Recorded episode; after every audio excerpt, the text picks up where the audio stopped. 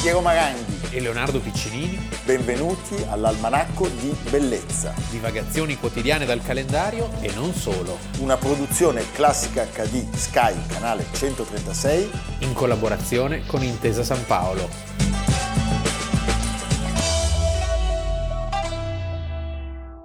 Almanacco di Bellezza, 29 ottobre, Piero Maranghi Leonardo Piccinini e, Vincenzo. Vincenzo. Perché sei qua, Vincenzo? Per fare gli auguri a mia sorella Giulia. Tanti Ah, auguri, auguri, Giulia. Giulia. È venuto qua a piedi, Sì, ha attraversato le montagne, la manica. i laghi, Il- i fiumi, i i fiumi, torrenti, tutto. le paludi per te, perché tu vuoi a Giulia quanto? Quanto be- Tanto bene. tanto bene, Eh, Questo bellissimo. è È un una contributo cosa- importante. È un contributo veramente importante. La Va TV bene. verità. La TV io gli ho rubato i soldini per il regalo. a E Giulia, allora è la TV del ma dolore. questa è un'altra storia. Benissimo, grazie Vincenzo, il tuo contributo è stato fondamentale. Continua così. E adesso vai con la mezzaluna.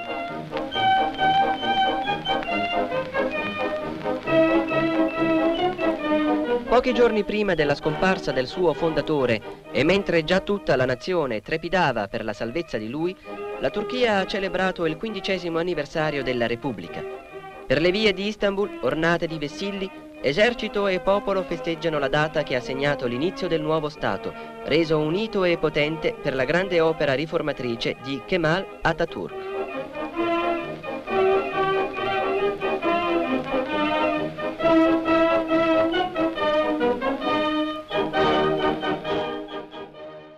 Vincenzino ha lanciato la mezzaluna perché oggi parliamo del centenario della Repubblica che viene proclamata oggi 29 ottobre del 1923 la Repubblica di Turchia. È un grande personaggio, uno dei protagonisti del Novecento, mancato presto. Mancato perché- troppo presto. Mancato troppo presto, eh, un uomo anche enigmatico per certi versi, Mustafa Kemal Atatürk, padre della patria. Perché la vera domanda, lo sappiamo, è è compatibile l'Islam con la cultura, con l'identità culturale occidentale? Perché Atatürk da chi ha preso modello? Dalle nazioni dell'Occidente, no? E eh, sembrava di sì, sembrava di sì con Atatürk. Atatürk è curioso perché in Turchia è intoccabile, Sì, ma anche tutto, se- quello che ha, tutto quello che ha voluto e che ha imposto col pugno di ferro Atatürk è stato svuotato di significato. adesso perché- però. Però Atatürk ancora adesso se tu vai anche, non so, a noleggiare una macchina, in Turchia c'è la foto di Atatürk dietro la scrivania.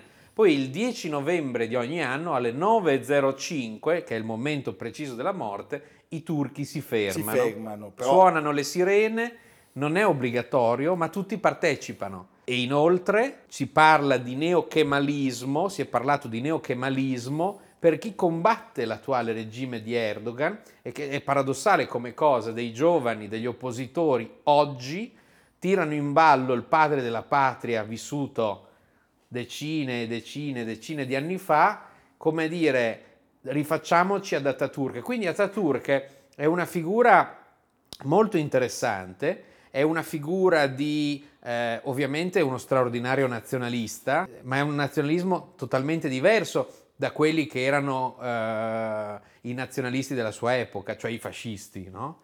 È un leader militare, è stato prima di tutto un generale prestato alla politica, ma è un esempio completamente diverso rispetto a un Francisco Franco. Completamente, ma no. hai ragione, ma eh, la vera differenza è che lui è un uomo dell'Ottocento europeo che, ag- che agisce in un Novecento ottomano. Sì, E, e- e se pensi già a questa definizione i giovani turchi che viene dalla giovane Italia di Mazzini, certo.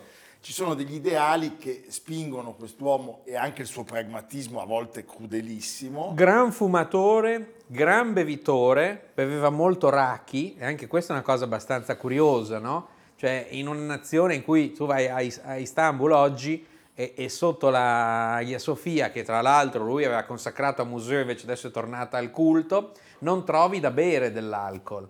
E, e quindi c'è stato paradossalmente un passo indietro rispetto a quello Stato laico, attento ai diritti delle donne, eh, per la giustizia sociale, per l'emancipazione, che aveva costituito un vero e proprio modello. Questo è quello che è accaduto eh, negli ultimi anni, cioè la, la- la- la tutela e le garanzie che venivano offerte appunto di uno Stato laico, eh, di fatto pian piano sono venute meno. Certo. Questo è il nuovo corso di Erdogan.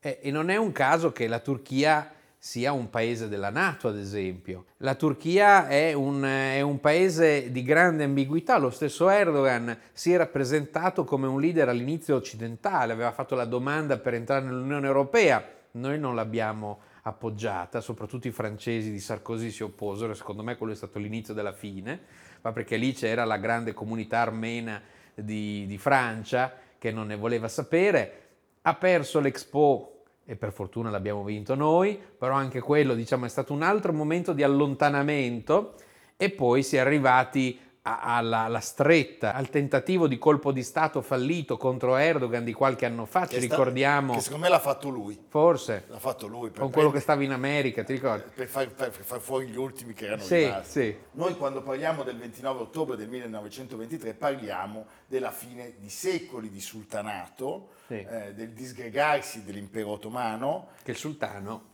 e della fuga del sultano. sì, Allora, che cos'era accaduto? Era accaduto innanzitutto che la Turchia si era imbarcata dopo varie eh, sconfitte ottocentesche nell'avventura tragica di alleanza con gli imperi centrali. sì, gli è andata male. Eh, gli è andata più che male e eh, a farne le spese si è consumato anche il primo olocausto eh, del Novecento, i poveri armeni che tu hai citato poco fa, perché il risentimento eh, de- delle popolazioni eh, e anche il sospetto che gli armeni avessero giocato a favore dei nemici russi, non ancora sovietici, eh, pesò tantissimo in questa carneficina spaventosa dove all'inizio i turchi usarono i curdi per far fuori gli armeni. Parentesi, mh, lanciamo un messaggio di saluto e di, così, e di tristezza per quello che sta accadendo in Nagorno-Karabakh ai danni della popolazione armena,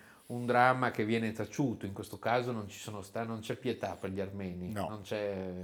Perché sai in questa non interessa, perché ci sono le guerre l'Azerbaigian- interessanti. Perché l'Azerbaigian Beh, ci eh, porta eh, Che vergogna. la luce. Mamma mia. Senti, andiamo molto indietro. Allora, eh, la storia, se dobbiamo prenderla veramente da tanti, tanti anni prima, secoli prima, ci porta al XIII secolo. L'Anatolia è divisa in una moltitudine di stati vassalli che si chiamano i Bei Liccati. Sì, Eh?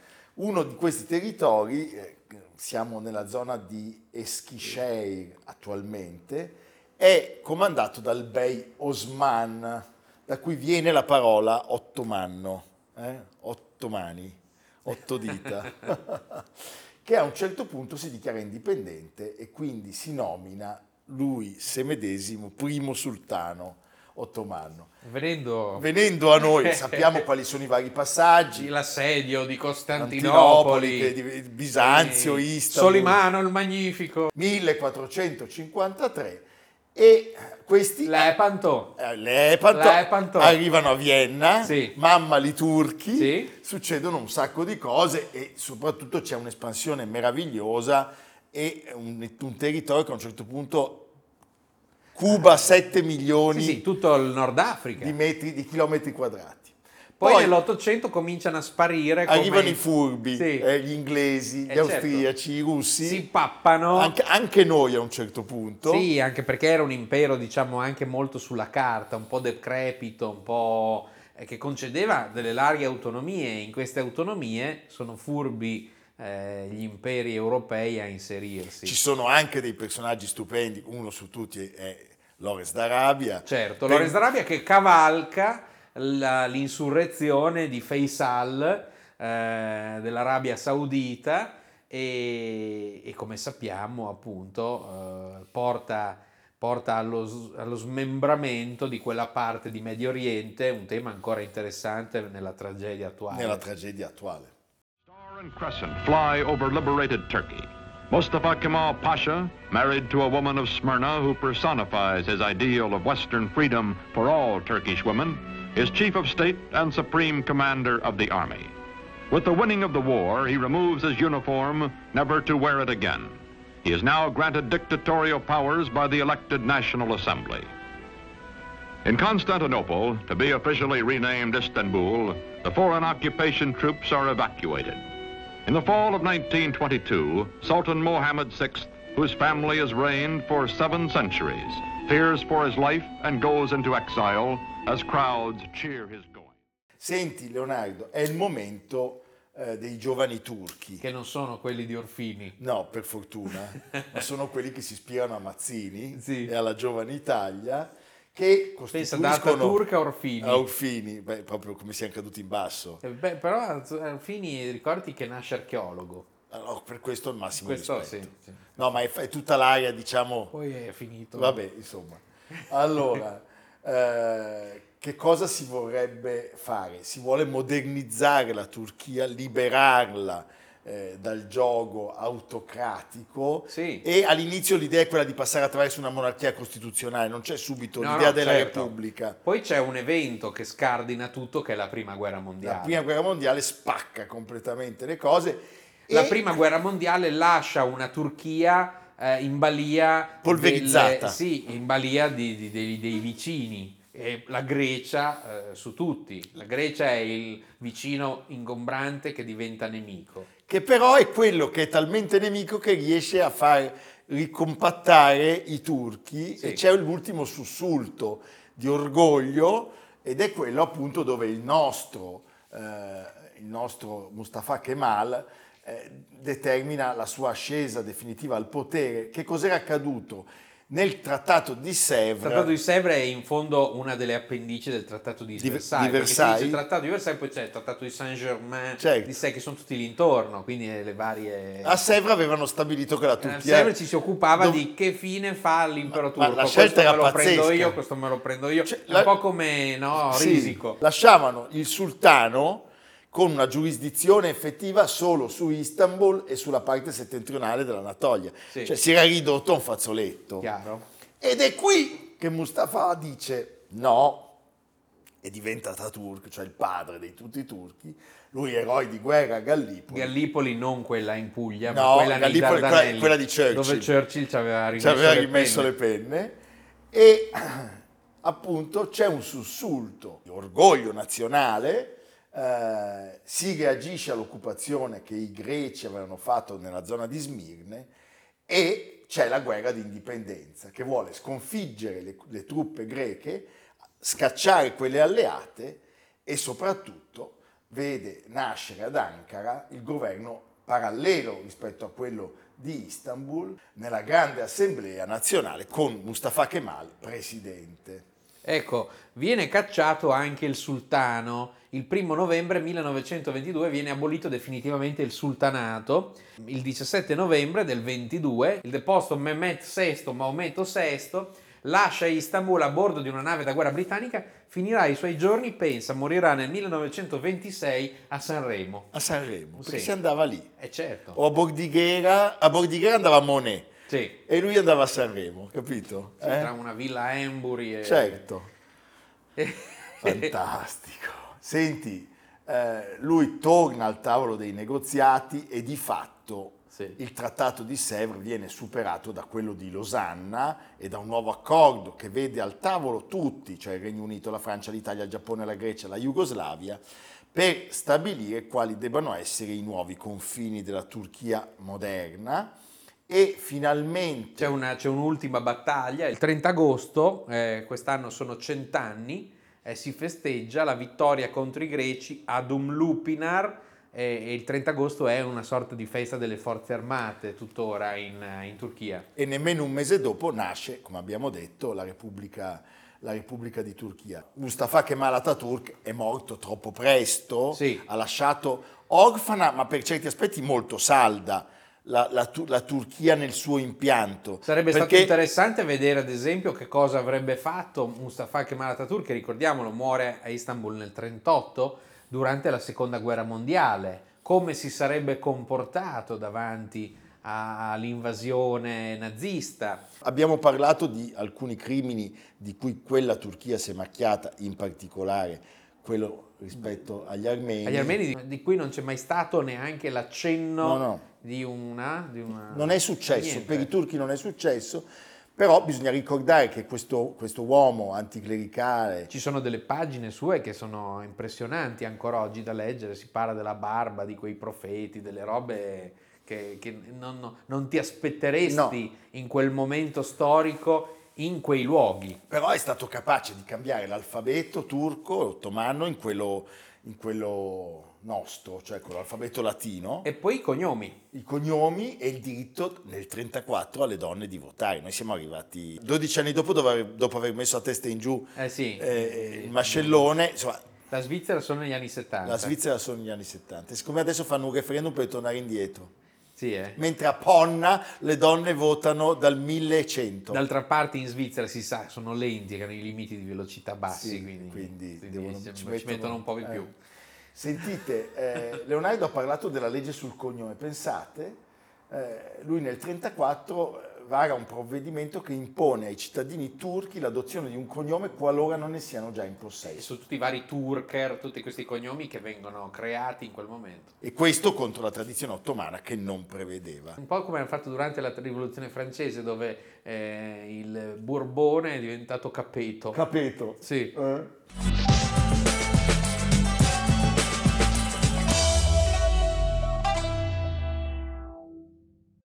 Il filmato che abbiamo visto ci consegna uno dei tenori più importanti della storia del, del Novecento musicale, eh, John Vickers, Sì, nato in Canada. certo. Noi oggi È morto anche in è Canada. morto in Canada. Sì. Noi oggi ne parliamo perché il 29 ottobre del 1926 a Prince Albert, proprio in Canada, lui, Era coetaneo del grande Aldo. Aldo Sì, Bassetti, sì. di due giorni. Sì, primo novembre del 26. Meraviglioso. Allora, è stato un musicista di straordinario spessore, un tenore, aveva all'attivo più di 30 ruoli e ruoli che spaziavano veramente dal repertorio francese, tedesco, il bel canto, il verismo, fino alle incursioni nel, nel, nel Novecento di Benjamin Britten e anche qualche in- in- tardiva incursione nel mondo slavo, parlo di Janace e di Smetana. Possiamo anche dire che ha ridato verità dei miti della storia della musica, no? questi nomi Radames, Tristano, Otello, Certo. che un po' si erano spenti nella, nella convenzione, E la polvere. nella polvere, Eh. e lui li ha fatti rivivere. Sì, sì. È stato anche protagonista di alcuni momenti decisivi della carriera della Callas, perché si sono incrociate le loro, le loro- le loro strade proprio a Milano e alla Scala. Quello che colpisce di Vickers è la capacità di imporsi anche al netto di un timbro vocale che non era per nulla felice, Quindi si è parlato di intelligenza musicale. straordinaria, eh, controllo della tecnica e fraseggio impareggiabili, che hanno fatto sì che un altro esteta, forse all'eccesso, addirittura Raina Kabaivanska in un'intervista ci ha lasciato quasi intendere ah, che c'era... che lei dice Karajan era molto preso da Vickers e poi fa Ah. una pausa e dice molto preso. Ah, sì, come fa lei. Eh, sì, come, sì, fa, sì. come fa la, la grandissima Sì. Raina. Comunque aveva un carisma scenico e aveva la capacità di scavo psicologico e questo eh, Eh, certo. a- a- piaceva tantissimo non soltanto a Karajan perché no- i nomi Beh, perché i cantanti sono anche attori, non dimentichiamolo. e questo gli ha permesso di fare una super carriera. Lui studia al Conservatorio di Toronto, vince qualche concorso lirico e esordisce eh, al Covent Garden nel ballo in maschera e da lì eh, incominciano Anni mitici. Sì. comincia a fare il giro di quelle che sì, le sette chiese si può proprio Eh. dire, Bayreuth, la il scala Metropolitan. e pensate la sua carriera newyorchese, lui ha citato il Metropolitan, beh 27 anni che vanno da I Pagliacci all'ultima Parsifal. Eh, che è il suo addio alle scene, Sì. tra l'altro, 1987.